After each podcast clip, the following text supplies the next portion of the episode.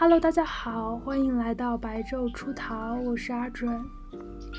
Hello，大家好，我是小扯。呃，我们因为个人原因就停更了一段时间，虽然没有什么呃，没有听众朋友们催更我们或者关心我们是不是在更新，但是其实是有的，我觉得应该有几个观众朋友吧，五六个之类的。嗯，所以我们还是说一声抱歉，不好意思，就是呃停更了这么久。嗯，那今天的话，那我们嗯今天要聊什么主题呢？今天的话，我想跟大家讲一讲关于三星堆。呃三星堆感觉很很牛逼啊！是的，小扯，三星堆在你的印象里是一个大概是一个什么样的存在啊？三星堆，嗯，在我印象当中就是《盗墓笔记》当中的一些片段，就就比如说什么青铜树，然后还有什么啊青铜面具，南派三叔，嗯，然后呢，再来就是它是一个博物馆，出土了很多文物，这是我的嗯印象。好的，那今天的话，我首先呢，先跟大家就大概科普一下这个三星堆它到底是一个什么，然后呢，我们就聊一聊关于这个三星堆比较神奇的文化。呃，我们嗯，好的。所以我们今天的主题叫做三星堆与外星文明。哦，一提到外星文明就很激动 是的，是你的你的范围。啊！对，那这个，那你开始给我们介绍一下吧。好的，那这个三星堆古遗址，它其实是位于四川省的广汉市西北的鸭子河南岸，然后嗯它分布的面积是十二平方千米，就挺大的，非常大。然后距离我们今天那么大，对，很大。然后它有很多祭祀坑，我们之后会讲到。然后距离嗯今天已经有五千至三千年的历史了。嗯呃，它在我们中国的考古界是一个什么样的存在呢？它是迄今为止在西南地区发现的范围最大、延续时间最长、文化内涵最丰富的古城，也是一个古国。就我们大家经常现嗯在说古蜀文化嘛，那个古蜀文化嗯其实就是三星堆的文化。嗯呃，然后我们这个三星堆的遗址呢，也被称为二十世纪人类最伟大的考古发现之一。呃，他就、嗯它就给大家展示了，就在长江流域啊、黄河流域，就是我们中华文明的一种瑰宝吧。嗯，那全世界的那种考古，嗯，历史奇迹还有什么？比如呃说金字塔。对金字塔，然后比如说，呃，国外其实我觉得就是那种历史长河里面，呃，历史比较久的，应该就是像什么以前的罗马罗马帝国，然后嗯感觉斗兽场。啊，感觉好久以前的事情哈，那都是。然后我们中国嗯也是历史发发源很长很长，像嗯呃美国和英国这些国家，他们因为毕竟呃英国殖民殖民国家嘛，所以他们的历史文嗯化积淀，我感觉还是没有我们中国的深的。嗯但是哎，我嗯插播一个小知识，小扯，你知道全嗯世界、呃博物馆最密集最多的国家是哪个国家吗？哎，就是博物馆数量最多的国家。嗯，我自己猜是意大利。嗯，不对，呃，你要再再猜一下下啊、嗯，法国？也不对，难道是英国？也不对，它是什么范围的呀？是欧洲还是？嗯，跟你猜的这个很相近，你再猜一下，应该会猜到的。那我说了，德国、葡萄牙、西班牙、不对，都不对，你忘了最，荷兰。你为了你忘了就是最明显的那个国家，嗯，德国吗？美国。没想到吧？不是，确实没想到。美国它的博物馆的数量是最多，而且是最密集的。就我们都嗯知道，其实美国它的历史不是很长嘛，但是呢，就是平均美国三万个人，他就拥有一个博物馆。但是除了那么牛逼？对，除了美国以外，就是我们做一个对比，其他国家大概是五十万个人会有一个博物馆。所以其实我觉得美国他们在文化方面其实也很注重的。嗯，是的。好，那我们就现在回到三星堆。嗯，那我就跟大家介绍一下这三星堆里它到底有什么，为什么它会就是在历史上是乃乃至是世界历史上都站在一个这么重要的一个位置。嗯，呃，它是一个群体文物群体，然后这三星堆里面出土的文物呢，都是呃比较具有历史、科学、文化、艺术价值，呃，甚至有一些是很具有观赏性的一些文物，呃，比如说我们大家。应该都有听说过的那个高达二点六二米的青铜大立人，然后比如说那个宽一点三八米的青铜面具，嗯呃，或者说我们南派三叔就是小说里面他们说是原型嘛，以这个为原型，就是这个三点九五米高的青铜神树，嗯，然后都是那种独一无二的，就是世界上你再找不到第二个了，而且呃这个。三星堆遗址里面有一些以金杖为代表的一些金器，嗯，然后还有一些满是图案的边章，然后还有一些玉石器，都是一些稀世珍宝。就也许以我们现在的工艺都做不出那么精致的，呃，那么精致的物品了。嗯，哎，我听说就是三星堆出土的黄金面具，是不是一出土的时候它是彩色的啊？呃，不是，你说的那个应该是兵马俑吧？兵马俑，它当时好像听说出土的时候，听说他们好像出土了一个那种非常轻薄的，对，蝉衣。呃，禅衣应该呃是是出土了一个禅衣。然后你说的那个黄金面具，它当时也是出土，但出土的时候当时是应该是碎掉了。然后后来经过我们就是呃考古学界的。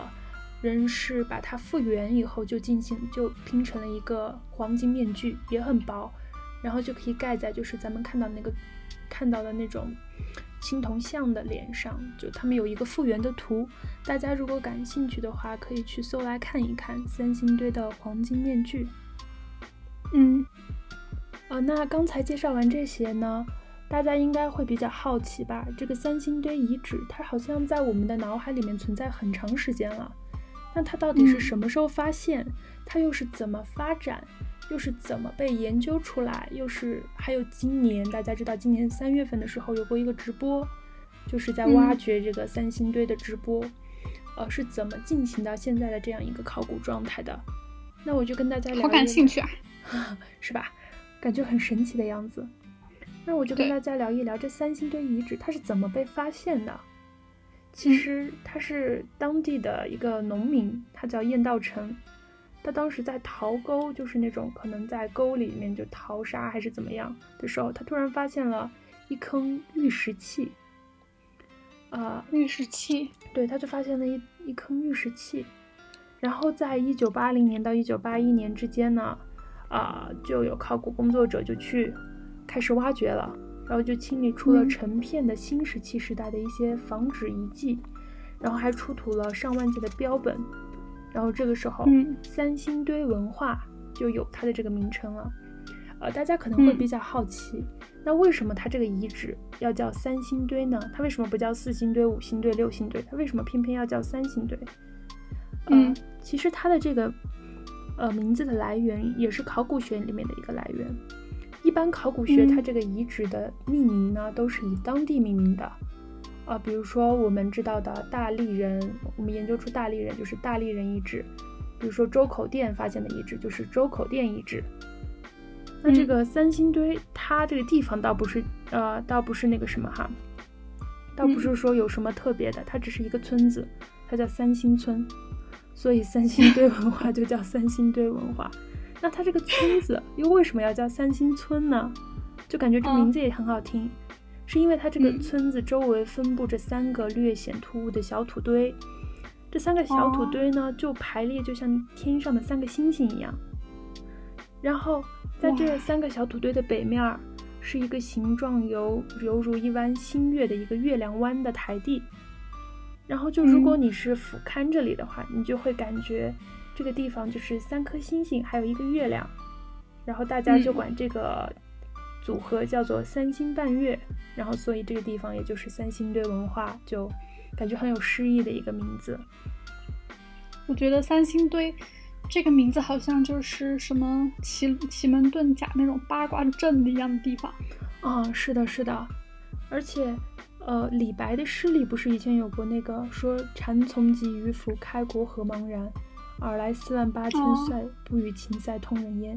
其实就后来的大家，呃，大家的这些争论里面有提到过这个，就是说李白他其实在这个诗里面已经讲了，这个时期的，呃，古蜀国它是不与外界有什么那种往来的，它是一个比较封闭的国家。嗯，因为它不与秦塞通人烟嘛，他们当时被秦岭给隔开了。好，这是一个后面讲的题外话。那我就继续跟大家讲一下这个三星堆它的发展。然后在那个一一九八二年和一九八四年，然后考古工作者就在这个三星堆的西南处和西泉坎就发进行两次发掘，然后也就发现了三星堆最晚期的一个遗存。然后呢，在一九八六年的七月，就比较大的这种文物坑就出来了，是三星堆的两大祭祀坑，就出土了很多精美的文物，然后就引起了那种海外就海内外，就是在这个世界的考古界都被震撼到了，就对咱们中国西南古蜀文明的一个呃一个影响吧。我觉得我们这影响力应该也很大。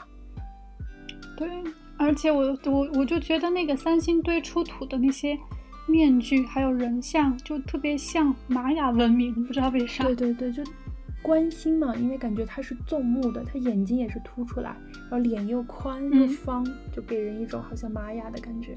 这个我们之后也会聊，就这个三星堆它到底是到底是为什么它会是长这个样子的？因为感觉长得好像不是咱们中国人中国人那种。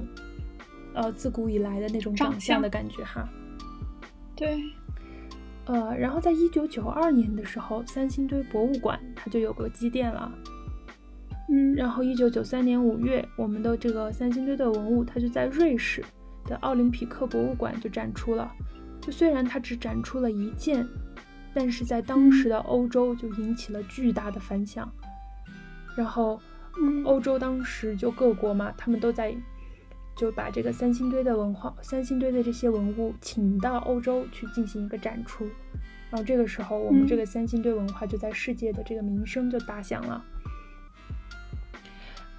好厉害，我感觉，而且就三星堆，嗯，它出土那些文物，我至今还是觉得可能与外星人有什么联系。是的，感觉就它这个地方，就它那个东西啊，那个地方，然后感觉它那给我们的印象都不太是。属于我们古文化的感觉，有一种，反正感觉很离奇。哎，你觉不？你觉不觉得就是好像公元前四百五十六年左右哈？嗯，就感感觉世界上出现了非常多的很伟大、很伟大的人，什么苏格拉底、柏拉图、孔子之类的。是的，是的。那这是会有什么原因呢？你觉得？不知道，反正插个题外话。然后呢，还是继续听三星堆吧。啊，好的。那三星堆它后来就是在这个世界上引起广大的关注以后呢，呃，就国家就进行保护了嘛，开始，然后一直就颁发各种，就比如说关于加强文物保护、采取改革的实践意见等等，什么申遗什么什么这种，直到今年的三月二十号，就三星堆的遗址考古工作就发现了六个祭祀坑，然后出土了五百多件重要的文物。然后其中三个坑里面被发现有象牙，嗯，然后四号坑里面有一根重达一百多斤的象牙，就被我们考古工作者就完整的提取出来了。嗯，然后呃，四月十二号的时候，三星堆遗址的三号坑还提取了一个完整的圆口方尊，然后呢，这个其实是比较重要的，因为它是。经科学考古发掘出土的首件完整的圆口方尊，应该圆口方尊是什么样的呀？你能描述一下吗？就它的呃口是圆的，圆口方尊，它其实就跟它字面意思是很像的，口是圆的，然后尊它为什么要叫尊呢？一般尊都是方的。嗯，呃，之后我也会单独跟大家讲一下关于这几件，就是比如说青铜神树啊，圆口方尊啊。我也会跟大家讲一下，呃，那我们接下来我们就聊一聊，就是现在我们大家都知道了嘛，这三星堆文化它到底是个什么东西？嗯，那我就跟大家说一说它里面到底出土了哪些东西吧，就是比较嗯。呃大家感兴趣的地方。一个是就是这个青铜神树，嗯。这个青铜神树呢，它是古蜀文明的一个代表，呃，嗯。就是它是古蜀的那些时时期的时候，就是人神互通的一种神话意识形象化的写照，就是呃，嗯可能那个时期的人们，他们是对神有着那种呃比较高的尊崇。就其实小丑，你有没有一种感觉？你说他们会不会真的在那个时期，神和人确实是有往来的？嗯，我感觉就是，嗯 就感觉很神奇，因为我感觉像圣经，还有就是我看的什么《金刚经》《山海经》，然后还有什么玄学之类的，我不像《周易》，就他们每个人都记载的就是那种远古文明，而且都是说有神有人。虽然我们两个不是宣传神啊，但是我真的还是蛮相信的。我也很相信。其实你说的是对的，小扯，因为这株神树呢，就民间有一种意见嘛，他就认为这个神树的造型和《山海经》中记载的剑木有，《山海经》中有一个嗯。单独记载叫剑木，剑是建设的剑，木是木头的木，就说这个神嗯。树它和剑木是有关系的。这个青铜嗯。神树呢，它就是古蜀人沟通人神，就上天上下天地的一个天梯。哇，对，嗯，然后我还我我这个还我还想到了一个东西，就是说像圣经里面就讲的是，就是用去刺耶稣的那个就是树枝，嗯就只有这个东西才能杀死它的那个树枝，啊，是的，就是说的一个树，是吧？对对对，这个也有。然后还有大家说这个青铜神树的时候，有提到一个叫做扶桑，哎，应该是扶桑，嗯叫扶，哎，是扶桑还是扶什么来着？扶扶桑，呃，大家稍等我回回忆一下，就这青铜神秦朝的吗？对，啊，我想起来，就是它，因为它是商朝的嘛，然后当时在南派三叔的那个《盗墓笔记》里面，管它叫秦岭神树，嗯，然后其实就是咱们这个青铜神树，在小说里面，这棵树不是被塑造成了能起死回生的一个神器嘛？然后大家就嗯说，其实这青铜神树就是它的原型。然后呢，这个青铜神树哦它是每株有三层，每层有三只，每一只上方都立着一只神鸟。然后什么鸟？对，然后神鸟，就大家嗯。也说它可能是一种叫做浮木，在《山海经》里面有一个记载，因为《山海经》里是、嗯。是说上有浮木，住三百里，其叶如芥，呃，大家就说这个青铜神树可能就是《山海经》里的这个扶桑树，然后传说嗯。后羿他就是站在这棵扶桑树上射日的，就这个后羿射日，他就站在这棵扶桑树上。呃，也有也有一种猜测说，这个扶桑树其实就在就是咱们这个青铜神树，然后它嗯也被就看作是沟通三界的一种信物嘛，就其实还嗯挺有意思的。是的，然后还有一个就是，呃，刚才小扯你说的那个比较感兴趣的那个纵目，就是它的那个哦长相，就是我们就我们看到的那个比较奇怪的那个青铜青铜的一个面相。那为什么嗯它会长成这个样子呢？然后嗯他们说，就是跟第一代的蜀王，他们说第一代的蜀王，在当地就是蜀地的神话里面，蜀王的长相就是蚕丝纵目。然后 大家就说，那可能神话故事是真的存在的吧？然后这些古蜀人，嗯他们代代祭祀，他们祭祀的就是蚕丛，哇。就反正现在有一种感觉，就感觉好像就是所有东西都一样，只不过现在换了一种形态。对，然后换了一种说法，换了一种形态哈。对，而且，就我们不是出土了五百多件青铜器嘛？就这个嗯人面像啊，这个青铜人像特别多，量量数很大，而且它这是迄嗯今为止发现形体最大、数量最多的青铜雕像群。不知道大家嗯对这个宗木人面像有没有这个关注？它它就是造型比较奇特，它的耳朵很宽，像翅膀一样是展开的，然后它的眼睛像望远镜，呈一个圆柱形向外突出，然后它的嘴巴就一直延伸到了耳耳耳边，就耳旁拉得很远。然后最大的一个纵目人面像高六十六厘米，宽一百三十八厘米，就很有气势，就感觉很像机器人。对他们不是说还有人说像阿凡达吗？啊，就感觉很像那种就是需要眼睛上戴什么东西才能看得远，就千里眼、顺风耳那种。对，而且咱们知道这个，我们推测这个。呃，我们三星堆文化是五千年前到三千年前，对吧？然后我们大家都知道玛雅文化，玛雅文明始于四千八百年前。那为什么这个时间偏偏就重合上了呢？还有，那为什么玛雅人他盛极一时，然后消失了？难道他们来四川了吗？就 感觉就很奇怪。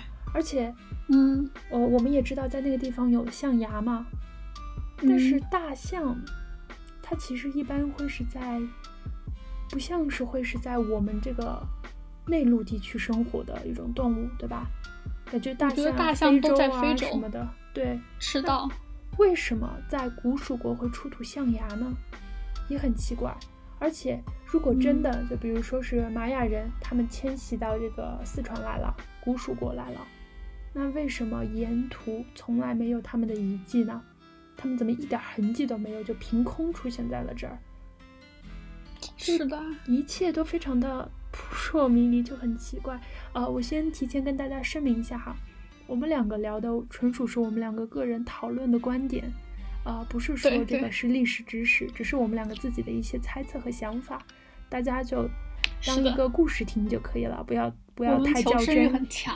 是的，不要太较真。因为我们两个对历史也没什么特别透彻的研究，然后自己也才疏学浅，所以呢，都是一些怪力乱神的聊天。是的，啊，那我们就继续说说这个玛雅文明和三星堆文明。呃，小扯，在你的印象里面，玛雅文明是不是非常先进？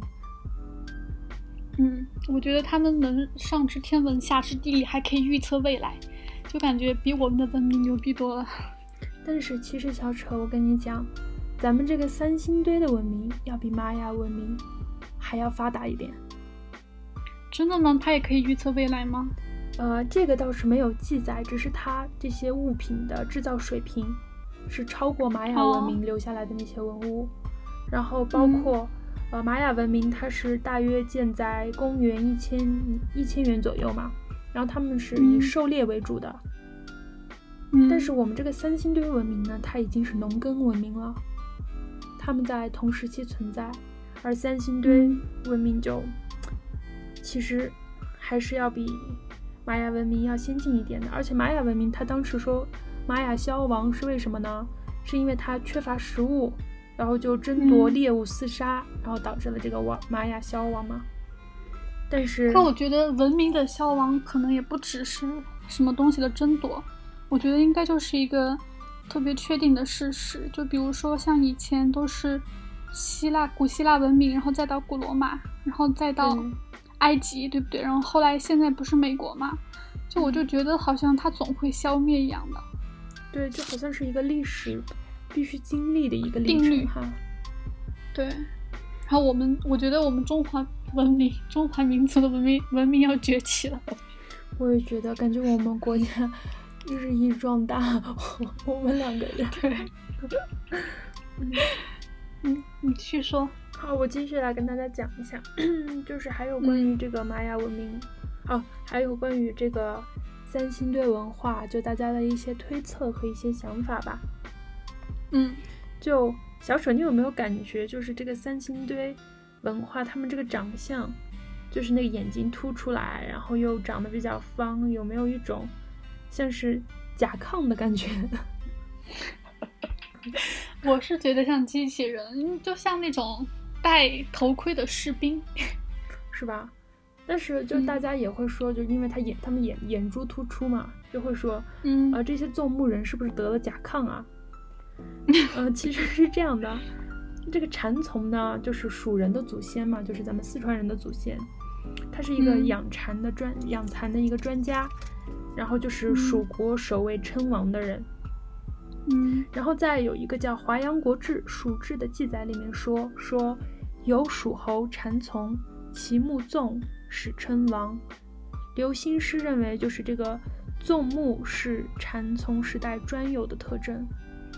然后后来就是从这个《华阳国志》里面，我们就知道，因为当时吃的盐是当地的那个岩石和土壤就熬制而成的。嗯然后，呃，一些地质学家嘛，他们就认为当时岩浆的那个，呃，古古生物，他们是比较缺乏那个碘元素的，所以嗯说这些三星堆、这些大力人像啊，或者这些铜像啊，他们眼睛突出，脖子粗大，啊，那正是一种碘缺乏的一种甲亢人群的表现。然后后来这个 蜀人他们不就是翻身出来了嘛，就翻了秦岭出来了，他们活动地域也扩大了，然后吃的这个盐呢就含碘也多了，就看不到这个纵目的记载了。嗯，当然这只是一种推测哈，我们就不用把它就当成一定的就是这个实际，只是一种推测，哦因为现在这个东西大家谁也说不准，就我们大家对它嗯都是以一个猜测和以一个想象来进行推测的。嗯，哎，你说就是像像三星堆这样的，就是就是嗯，文物被发现，就我们就给世界带来很多震惊哈。嗯那你想一下，如果像是什么武则天墓啊，然后秦始皇墓，他们被打开了之后，得有多震撼？是，但是秦始皇的墓不是说已经被盗了吗？当时，然后嗯哎，其实小扯，你说武则天的无字碑，就、嗯你说他这个无字碑，当时的想法会是怎么样的一个想法呢？武则天她好不容易我好像为了一代女看过皇，对，我看过《武则天传》，就是他嗯就讲的是，就是武则天她自己就是 很喜欢书法嘛，然后呢，嗯他就命他就命令他的工匠们就是抄抄写人，去抄了很多关于周易的东西，你知道吧？嗯然后呢，写了之后，他的嗯，后来还看到看到一种说法，就是他他既然那么喜欢书法，为什么去立这个无字碑？好像原因是因为就是他想让自己的就是功绩吧，嗯，让后人来评价，他就觉得自己就不应该自己去写自己的功绩，他觉得自己是就是最厉害的人的意思，嗯，明白，就是他的 功绩就没有什么文字可以描述他了。嗯，是的，是的，嗯，所以我觉得还是会不会是，啊，然后我我我另外一个猜测会不会就是通过一些化学反应才能显示那个字出来，就比如说像是什么纸，它用火烧一遍，就是倾听就是燃一遍，它才能显露痕迹，用水那些。会不会有某种特殊的化学反应，可以使得那个无字碑的文字显现出来？我也不太懂。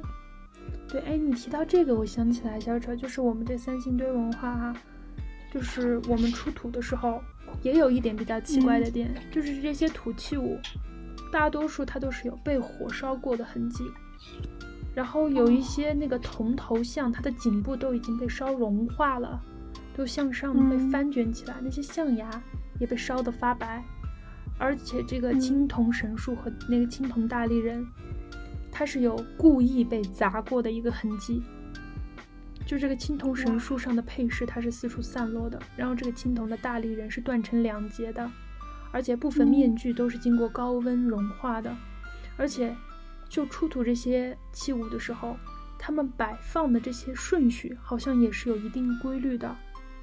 嗯，就先是金器和玉石器，然后是人头像，然后是陶器、象牙，然后才是嗯就是比较大的一些玉器。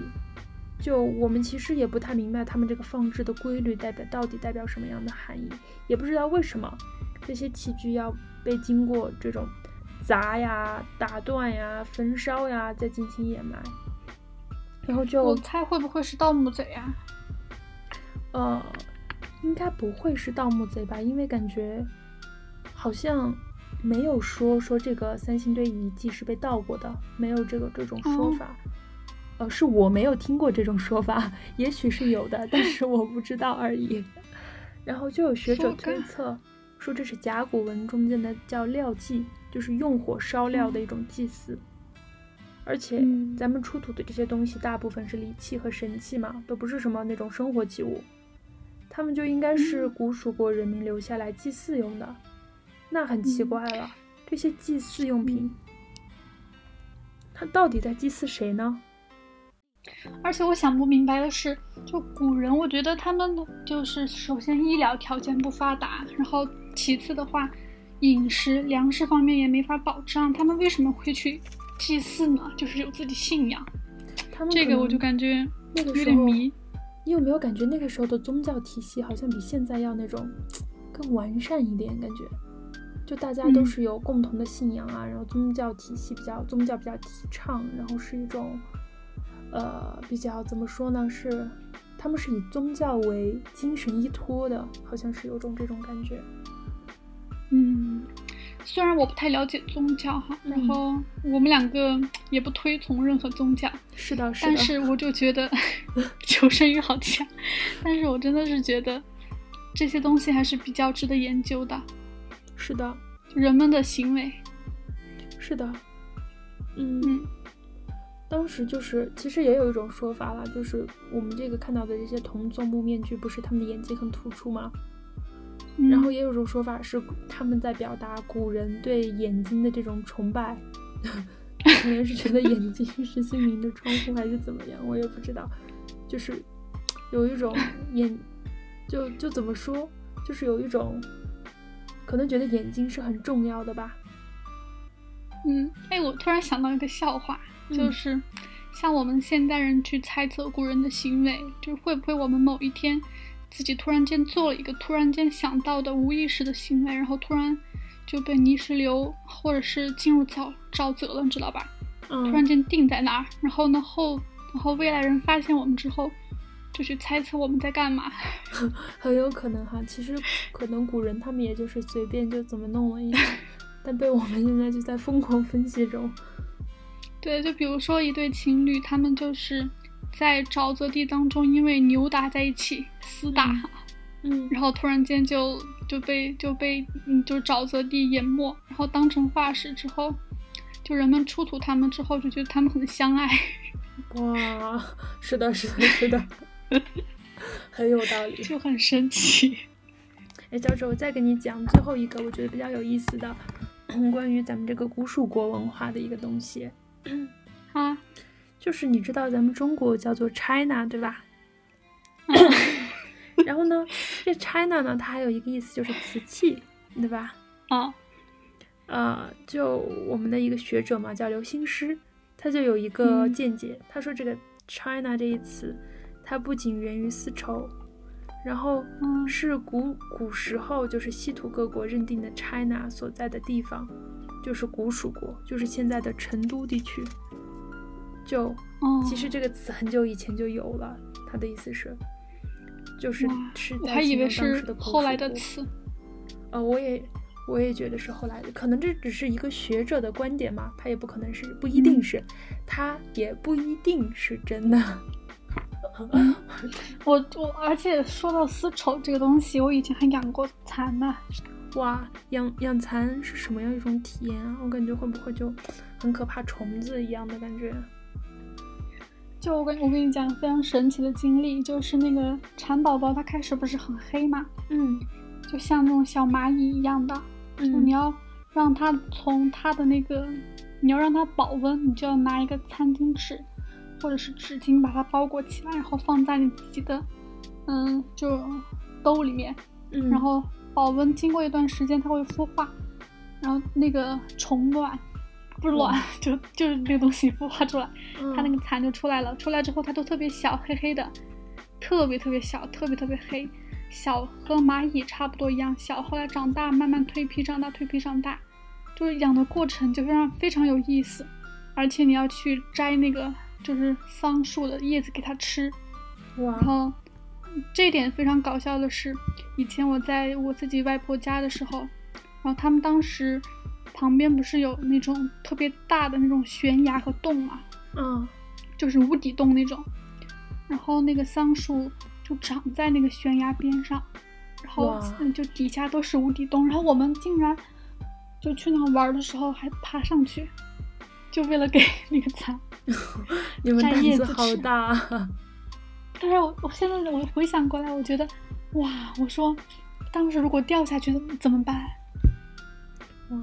小陈，那你觉得这个我们说回来说这个三星堆文化，你觉得它到底是不是一种外星文明呢？嗯，我是觉得不是啦，因为我感觉以我们古人的智慧还是可以造出来的。对，我也相信，这可能其实它里面很多的那些特色啊，什么花纹啊，都是咱们就中国嗯古代比较经典的，什么瑞瑞兽啊，什么龙龙什么呀那种。哎，其实当时嗯还有一个比较可爱的小东西，就是它是一个小猪的模样，我发给你看一看，嗯你看看，就很很可爱。就你现在你看起来，你可能会觉得是现在的一个东西，它叫桃珠，是三星堆就在网上会比较流行的一个东西。你看到它，你可能嗯会觉得很神奇，因为它确实不太像当时的文化会有的东西。我发给你了，你看一看。嗯，这个是感觉很萌？存钱罐一样的，是不是很萌？好像存钱罐。是的，而且还出土了出土了那种三足吹气嘛，就是当时说啊、咱们四川古蜀国的人吃火锅用的，就是那种三足吹气，反正都挺有意思的。那大家如果感兴趣的话，就可以呃记呃在我们听完我们的电台以后，去搜索一下三星堆相关的知识，呃，可以看看，也有相关的纪录片，也非常精彩。嗯、嗯，那我们今天的呃电台就到这里了，谢谢大家收听我们白昼出逃。嗯，好的，那感谢大家收听，我们下期再见，好，我们下期再见，拜拜。拜拜。